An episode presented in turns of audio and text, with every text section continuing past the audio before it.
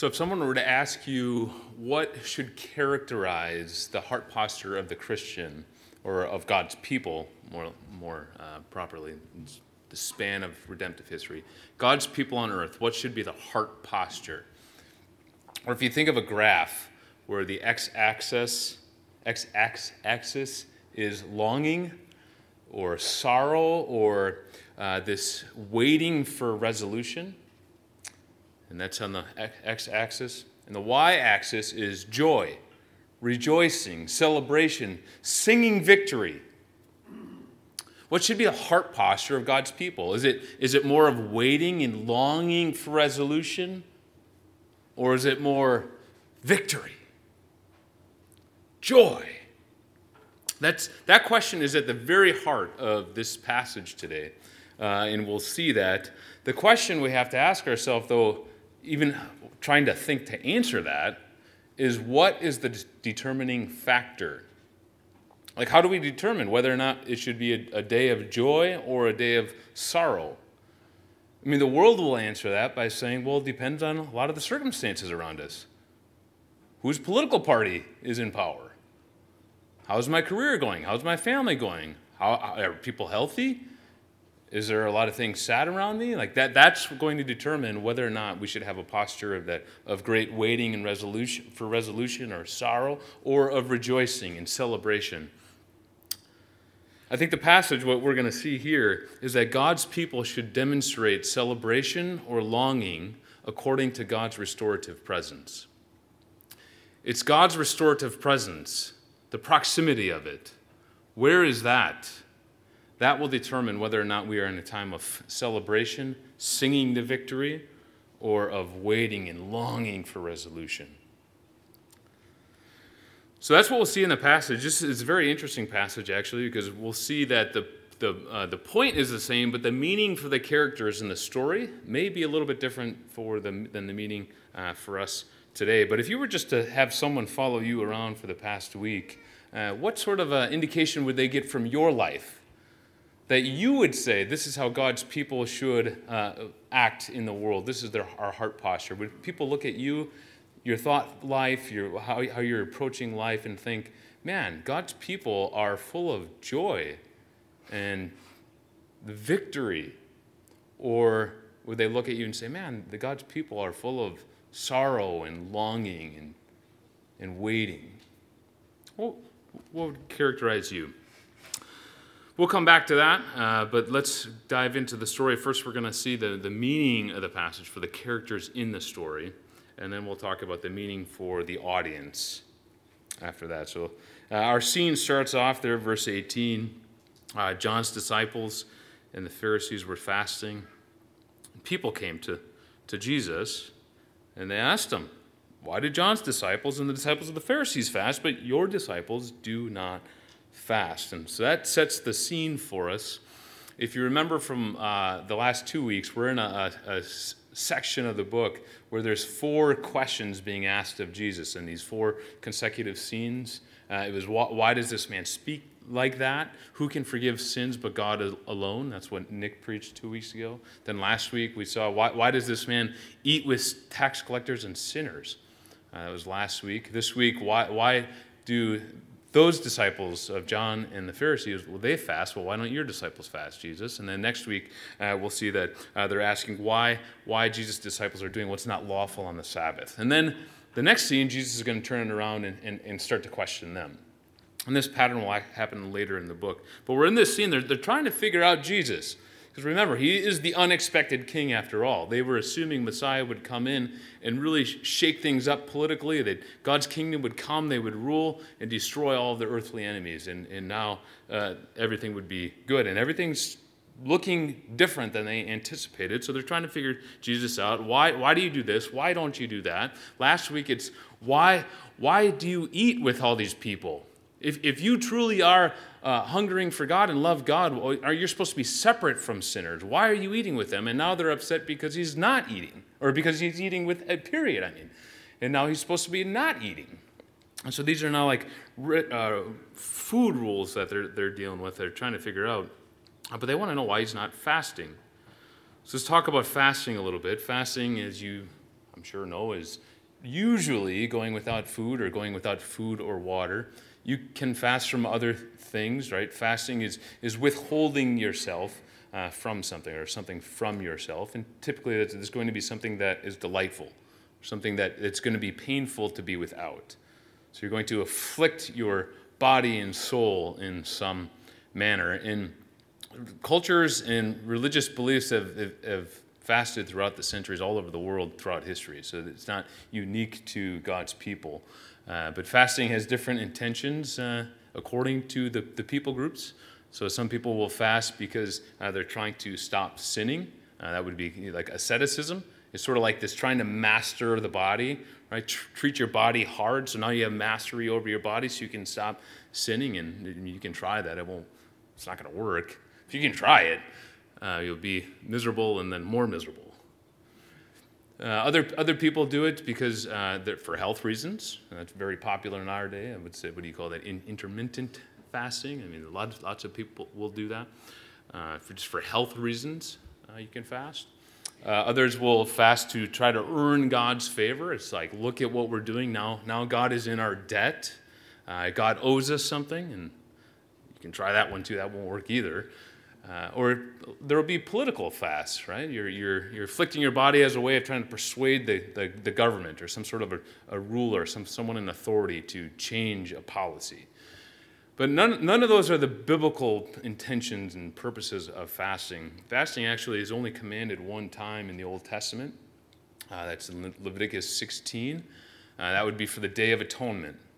The Day of Atonement was uh, the day when, when it was just very front and center the sinfulness of man and the holiness of God and the need for reconciliation, the need for atonement, some, something, some way the sin for God's people, the punishment that God's people deserved, had to be paid. And so the Day of Atonement would be this great day where they would gather, and the high priest would go into the Holy of Holies, the, the one place where you couldn't go except one person, one time a year could go in and sprinkle blood on the mercy seat where God's unique dwelling place was. And they would sacrifice the goat and send one goat off into the wilderness, all being a picture of the need for sin uh, to be uh, punished and the, the punishment for sin to be poured out and God's people to be released from sin so they could be reconciled to God again. Which clearly then, there's a reason to fast because it's meant, meant to humble your heart and plead with God God, we need forgiveness. We have sinned against you. Would you please intervene and act and forgive us for our sin? But then, as, you, as the Old Testament continues, there's other voluntary fasts. There's actually quite a lot of them. So you can just run through a, lot of the main uh, major characters that show up in the Old Testament will have some sort of a fasting in them. So you think of Daniel, uh, where Daniel is fasting over the hardships of God's people. You have Nehemiah fasting as he learns about what's going on in Jerusalem and, and there's still not a wall set up, and he mourns and he fasts, asking God to intervene and give him favor before the king. You have Esther right? As, as uh, the king uh, and uh, was it Haman is setting up to plot against the Jews, so the Jews are annihilated, a genocide, and so Esther is praying and fasting and asks all Israel to pray and fast, so that she goes into the king. God, we need you to act here and turn uh, what's what the king has ordered. And we could go on and on through the list. There's a, there's a lot of voluntary fasting through the Old Testament. The one thing that they seem to all have in common is this idea that there's a longing. There's this yearning ache for God to do something, whether that be forgive us of our sin, whether it to be to intervene in this situation, whatever it is, God, we need you. And it's this longing for God's restorative presence. Uh, and if you ever want to do some work on fasting, the best resource I've ever found is uh, John Piper's book, A Hunger for God. You can get it free online, the, the, the, PDF of it. The first two chapters are really worth the book. I think they're super helpful. I've read them multiple times through the years. I think he does the best work on it that's just very clear uh, a hunger for God. Uh, he, he has this chapter called A Homesickness for God, which I, I think is a nice imagery. This is this idea of longing for God to intervene.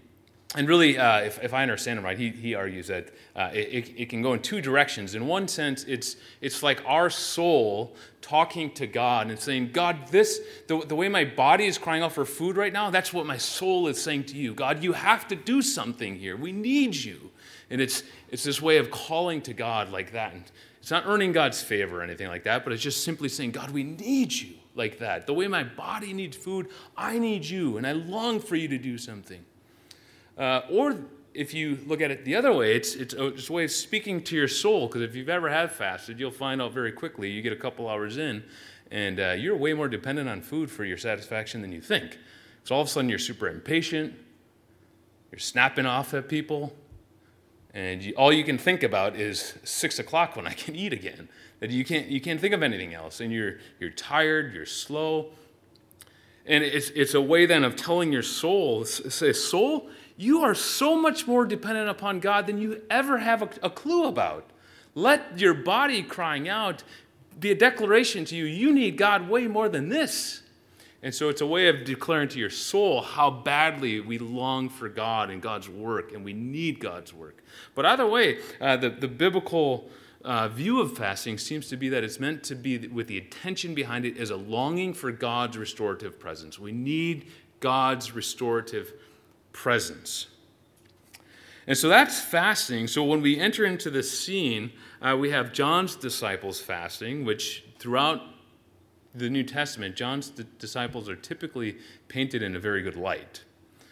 So it's possible that John is even front loading John's disciples as a way of saying, don't, don't just so quickly just assume this is bad right? Because the Pharisees' disciples are fasting. And the Pharisees aren't even the ones that are asking the question either. If you look at, at, the text again, John's disciples and the Pharisees were fasting, and people came. And they now ask Jesus, hey, the religious devout are fasting. Why aren't your disciples fasting? Now, if we just give them as, as fair reading as possible, it's very possible that they're asking just all in good faith, just like, hey, if, if you are here to kind of stir things up religiously and, and guide people towards God, th- through the history of our culture, we have always fasted and yearned for God. It would be very fitting for you to teach your disciples to also yearn for God, but you're, you're not. You're actually feasting. Now, the religious devout, like John's disciples and the Pharisees' disciples, they're, they're longing for God. Why aren't you longing for God? See, it's very possible that the, the fasting, if it's actually what's going on is, is right, it's this longing for God, and that's it's a right thing to do. And so they're asking, give us, give us some uh, clarity here. What's going on? Why aren't you doing that? And it doesn't have to be a bad question. And now Jesus is going to answer that very question with three illustrations. They're all going to hint at the same thing here. And so uh, he's three of them just kind of give really nailed down the point. The first one, uh, 19 to 20, is about the bridegroom. And Jesus said to them, Can the wedding guests fast while the bridegroom is with them? As long as they have the bridegroom with them, they cannot fast. The days will come when the bridegroom is taken away from them, and then they will fast in that day. So, this is a very common, simple illustration, right? It's uh, there's there's a wedding going on. Uh, oftentimes, you know, you, you, probably experience this. You might, if you're going to a celebration, you might even hold off on eating. You know, I, I actually was, uh, I I had uh, the, the the best tamales in, in the city that I know of. Uh, had them with Nick and Olivia yesterday. And if you want to try the best tamales, you let me know. We'll, we'll arrange a time and we'll, we'll make this happen. But we were having them yesterday. I had breakfast. I didn't eat anything until it was tamale time which is going to be about 1.30. And I was hungry. But I'm intentionally doing that because I want to save the I want to save as much room as possible because I want to savor that. So, you know, sometimes as a celebration, it's this idea of anticipation. We wait. We don't stuff ourselves before the party because we're going to feast at the party. And so Jesus is saying, look, now, if, if the people have gathered, the guests are there, they're waiting for the bridegroom to be here, or the groom, and the groom shows up, and all the food comes out, and everybody's about to dig in, and it would make no sense whatsoever to not eat, right? Because the, the bridegroom is there. It's not fitting to fast at a wedding. There's a wedding t- today. Uh, I'm guessing nobody's going to be fasting at the wedding for anybody that is going there, right? A, a, a wedding is not a place for fasting. So uh, I would just label that it's not fitting to fast at a wedding. Um, the way I was thinking about this, I, you know, some of you know I don't have a whole lot of memory uh, memories as a child from my childhood, um, but for some reason this one popped in my head uh, the other day, and uh, it was from I went to WrestleFest, WWF WrestleFest in 1988. So I was 10 years old, and it was at County Stadium. Now, I mean, they had a full, a full lineup. And if you know the WWF, some of you remember some of these names, but uh, they'll be lost on some of you. So Macho Man Randy Savage was there. Oh, yeah, he was there. uh, so Ultimate Warrior was there going up against Bobby the Brain Heenan, which was sweet. Uh, the Demolition was there.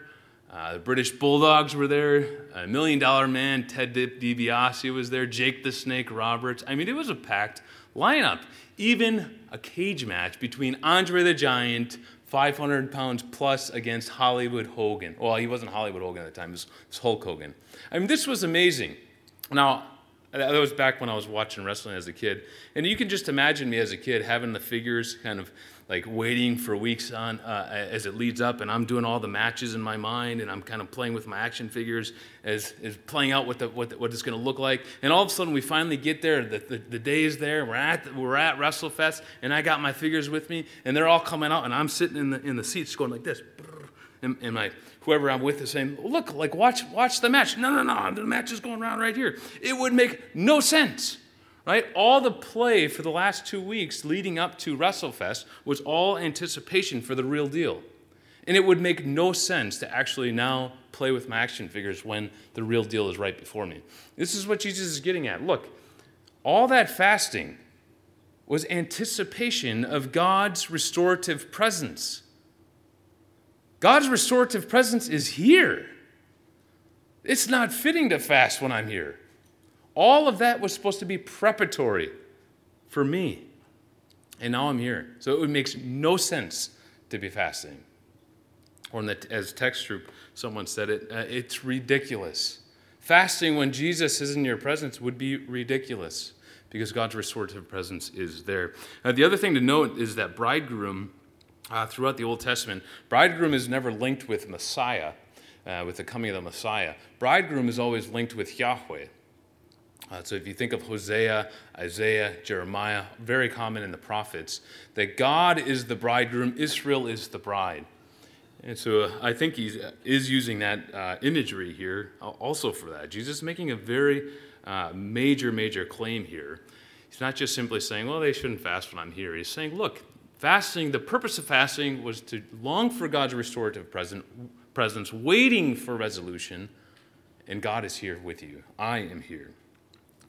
So that's the first illustration. Uh, second and third illustration, I think, really just are trying to carry on the thought of it not being fitting. So you have the first one in verse 21.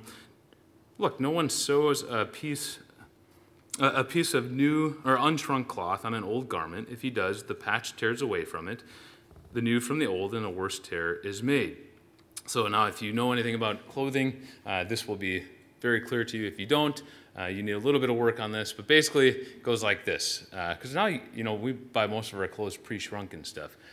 But uh, in the old days, you had to buy a, a piece of a, a garment and it would wash and it would shrink up.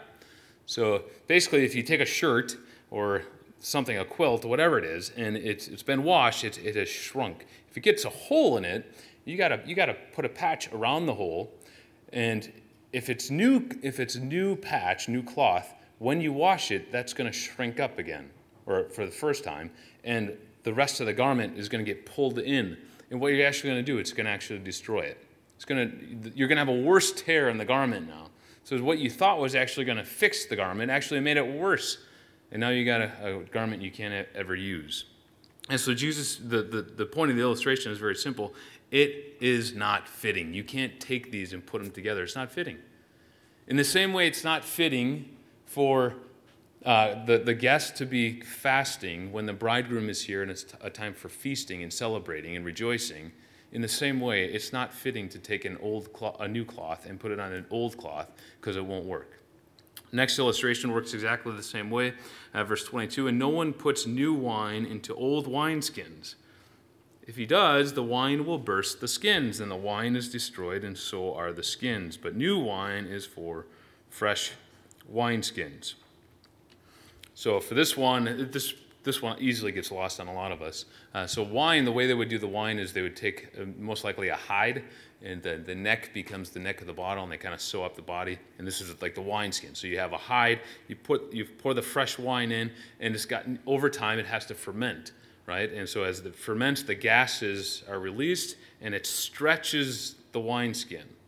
So now you, you use the wine uh, and once that's empty, you still have your wineskin. If you put new wine in there again, and that, that wine starts fermenting, the gases start releasing, and it stretches the wineskin. But the wineskin can't go any farther. It's brittle and old, and it's gonna it's gonna burst. And so if you do that, if you put a new wine into old wineskins, all you're left with is a mess because the wineskins have broken, the wine's on the floor, and now you got nothing. Right? And Jesus says, "Look, no, nobody does that. It's just not fitting. Why would you do that? You don't do that." In the same way that guests would never fast at a wedding when the bridegroom's there, it's a time for feasting. You wouldn't use a new patch on an old uh, garment because that wouldn't, that wouldn't be fitting either. In the same way, you wouldn't put new wine into old wineskins. That wouldn't be fitting. This just doesn't work. It does not make sense. When God's restorative presence is here in your midst, it's a time for celebration. It's a time to rejoice. It's a time to sing of the victory it is not a time to be waiting for resolution. It's not a time for fasting. It's not a time for longing or sorrow or mourning. It's a time to feast. And that's why my disciples feast. And so the, the application there for the, for the people in the story then would, would be something like come on, y'all, end the fast. I'm here. The purpose of your fasting is to point to me, and I'm here. End the fast and join in the feast. Now, I, I, find this to be an interesting passage because what we experience, the, the application for those in, in the story, uh, seems to actually be different than the audience. Uh, because the audience, uh, remember, is the first audience is several decades after this actual scene. So the, the audience receiving the letter from Mark uh, and all those after them uh, are people who have lived uh, during the time after the re- death, burial, and resurrection of Jesus. If you saw uh, in verse 20, uh, verse 20 there, he says, The days will come when the bridegroom is taken away, and then they will fast in that day. In other words, fasting will be reactivated. It will be reenact, uh, reinstated because there, there will be longing again. Because the bridegroom's taken away, we're now longing for God's restorative presence again. And so the first audience actually, if you think of the graph, right, this, the, the x axis being longing, y axis being joy and rejoicing, the people in the story are supposed to be all the way up at the top, just joy, just celebration. But the audience is supposed to be right out in the middle, both full of longing and full of joy, full of victory. Because the audience are people who have actually, we live in a time after the death burial, resurrection of Jesus, when Jesus did come and win victory, right? Jesus defeated sin and death. And so we are to sing a victory. Death is no more. Where's your sting?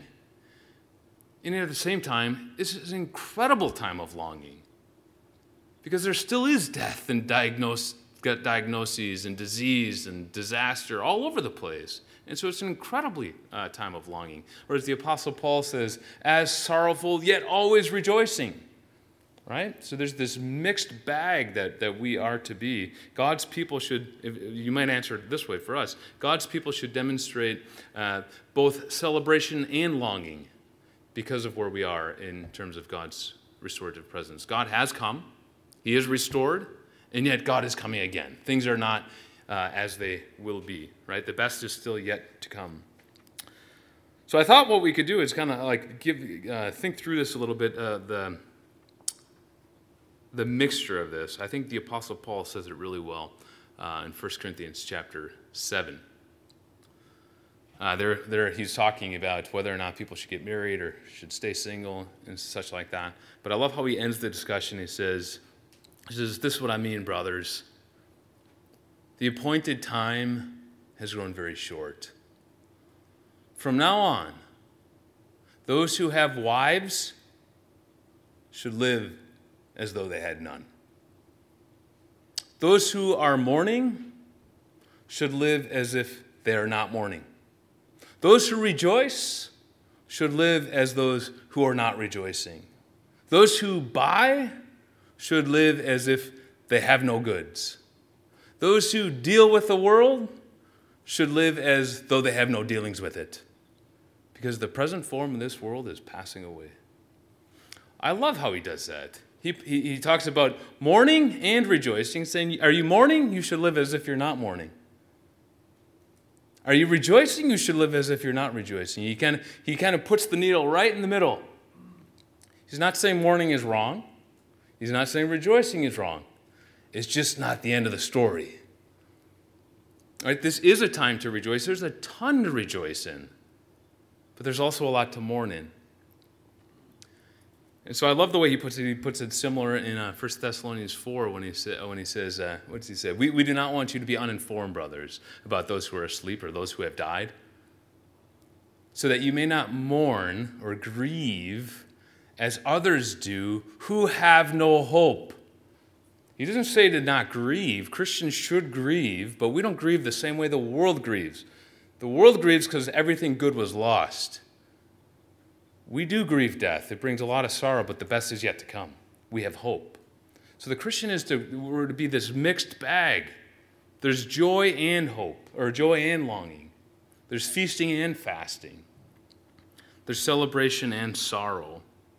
There's singing of victory, and there's waiting and longing for resolution. Now, the thing is, if you think about that graph, all of us are on there but we probably lean in one direction or the other, yeah? I'm guessing there's some here who often are in the sorrow and the mourning and the longing aspect. And some of you lean very heavy uh, towards the joy and celebration. Christ has come, He's set us free. And you cannot help but sing. Now, the thing is, I, I think that's why we need community. So let, let, let us just think through a couple uh, different of us, uh, different people. I, I, think about the people that are older in the faith, not necessarily age wise, but maybe age wise, perhaps old wise, but have been in the faith for a good number of years. And I do think about the older people, a lot of the older people that I know that, uh, that have walked with Jesus faithfully uh, for decades. They get this longing to go home that I find refreshing. I remember, I remember uh, Joel Knapp being in a, he was a couple decades, I think about two decades older than myself, being in our small group several years ago. And I remember uh, maybe five, six years ago, just talking about how, you know, my kids were a little bit younger, uh, even in that age, and just kind of like feeling a lot of responsibility and just having this fear of death. Not, not necessarily, I mean, part of it is like, I, I, I do believe the gospel is true, but what about my what about my kids, my family, if I die? Like that, that's, you know, I, I, don't, I, don't know how to, I don't know how to grapple with them. I just remember Joel Knapp just talking about, yeah, I, you know, I used to think like that too, but, you know, I don't, I don't want to go back. I don't want to go back. Having young kids was great. I don't want to go back to that, though. I don't, I don't miss that in that sense. I want to go forward. I want to go home. I, I can't wait till the battle's over. You know, I, I, can, I can taste it. I can smell it. I can see it. I want to go home and be with Jesus. I want all the pain to be gone once again. I, I don't want to hear any more stories of, of death of loved ones. I want to see him face to face. And that was helpful for me. I just need, I need to hear that. If you're here today and you are one that just leans towards longing, waiting, mourning, we need to hear that. Let us hear that. Bring that out in small group. Now, I say that meaning faith filled longing, right? I'm not talking about grumbling, right? That's different but longing to go home. This, as, as Piper puts it, a homesickness. I want to be with God. I want, I want to see the end of all the sorrow. I want the tears to be wiped away from my eyes and the eyes of everyone. I want to be in the presence of Christ. We need that. I think of uh, others, maybe, it's, maybe we could call them kind of uh, midlife uh, in the faith. Uh, you know, you've, you've, you've walked with Jesus, you know, maybe a couple dec- decades now, uh, long enough to, to have seen God is faithful. He really is. I can trust him. And yet, you still know you probably have another 20, 30 years here uh, on this earth, uh, you know, barring nothing uh, strange happening or whatever. Uh, that's, that's what you look forward to. And it just stirs up this, like, this, what we would call it like a lament, a complaint. And it's like, okay, God, how long are you going to wait? How long are the wicked going to just continue to just live it up? How, how long are you going to turn your face from us? Why aren't you interceding in this situation? Don't you see what's happening? Where are you? Why do you leave us like this? Now, there's some of you that are really bent that way, and that's, that's good. You can, you could be a common day, modern day psalmist, right? Where there's, there's this crying out Jesus from the cross, My God, my God, why have you forsaken me? And again, that, that can be very faith filled. If you think of, of, of parents, parents can handle the questions that their kids ask, right? Mom and dad, I, I don't understand this. I don't, I don't like this. And in fact, uh, many times that can be honoring. Because instead of the, instead of the kids going off and, and talking bad about the parents with their friends, they actually bring their complaints to the parent. That can be very honoring. So crying out with lament, asking God, why? Why? Why, God? Why? If that's you, we need to hear that. Bring that into group, bring that into coffee shops. Ask because that can be good for our hearts. And that will actually be help, very helpful for those who are always geared towards joy and celebration. It will temper us from not really feeling the longing. And there's others here. Uh, oftentimes, is characteristic of people young in the faith, which is wonderful, but others that just maybe have the gift of faith. That you just, you really lean towards joy, victory. It's just front and center. I have been forgiven of my sins. I've been cleansed. My greatest problem is solved. And out comes a song. And you're just geared towards joy and celebration and victory. And sometimes you can't understand all these like people that always want to long for something else. Like, this is amazing. That's good. We need to hear that. And I, I think the community of God's people are supposed to help us get more towards the middle, right? As we're kind of interacting, as we're sharing these things. It's healthy, it's good for us.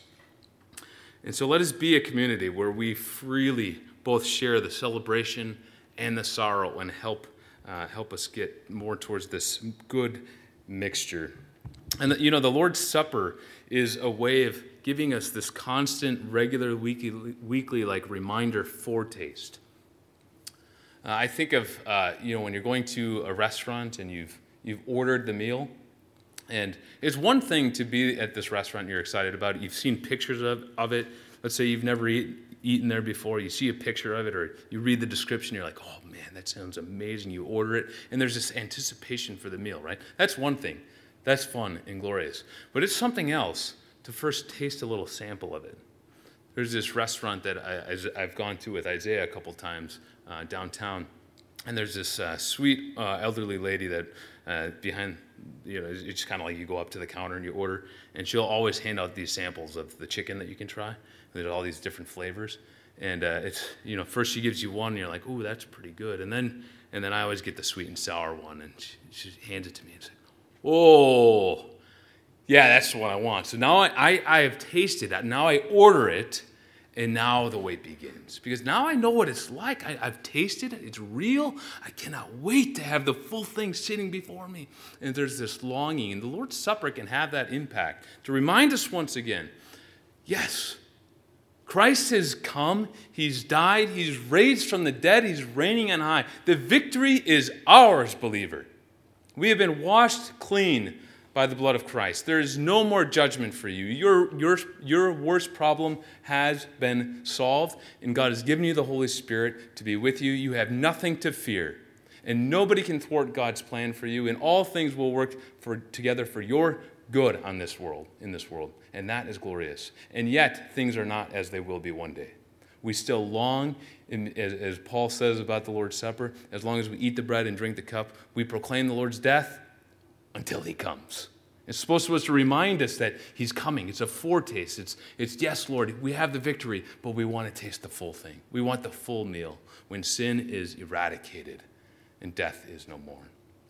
And so, with that, let us partake of the Lord's uh, Supper. If you're here this morning and you are a follower of Christ and seeking to walk in uh, repentant faith, uh, that's not about perfection but direction, seeking to live under his care, and what Jesus says is what you shall do, uh, then the Lord's table is open uh, for you. If you're here this morning and you're not a follower of Christ, then we ask you not to partake of the Lord's table. Or if you're here and you proclaim to follow Jesus but don't actually uh, walk in it, then we ask that you not partake. Uh, but if you're a follower of Christ, then we ask, we invite you to join in. Come the inner part of the aisle, grab the elements, and return to your seats, and we will partake together. You who are blood bought uh, with the bread, we are reminded that your judgment has been poured out. You are fully set free. Your greatest problem has been solved. You have a God who has now promised to be with you to the end of your days. You have nothing to fear on this earth. What can man do to you? For the Lord Jesus, on the night he was betrayed, he took bread and after giving thanks, he broke it, saying, This is my body. Do this in remembrance of me. And yet, it is great news that this is not the best there is. The best is yet to come, believer. The Lord Jesus said he goes to prepare a place for you. If it were not so, he would not have told you so. One day you'll see him face to face. He will wipe away all your tears and sorrow. Death will be no more. Pain will be no more. Emotional distraughtness will be no more. Everlasting joy in his presence. That's your future, believer, because the Lord Jesus in the same way, took the cup after supper, saying, This cup, it is the new covenant in my blood. Do this as often as you drink of it in remembrance of me.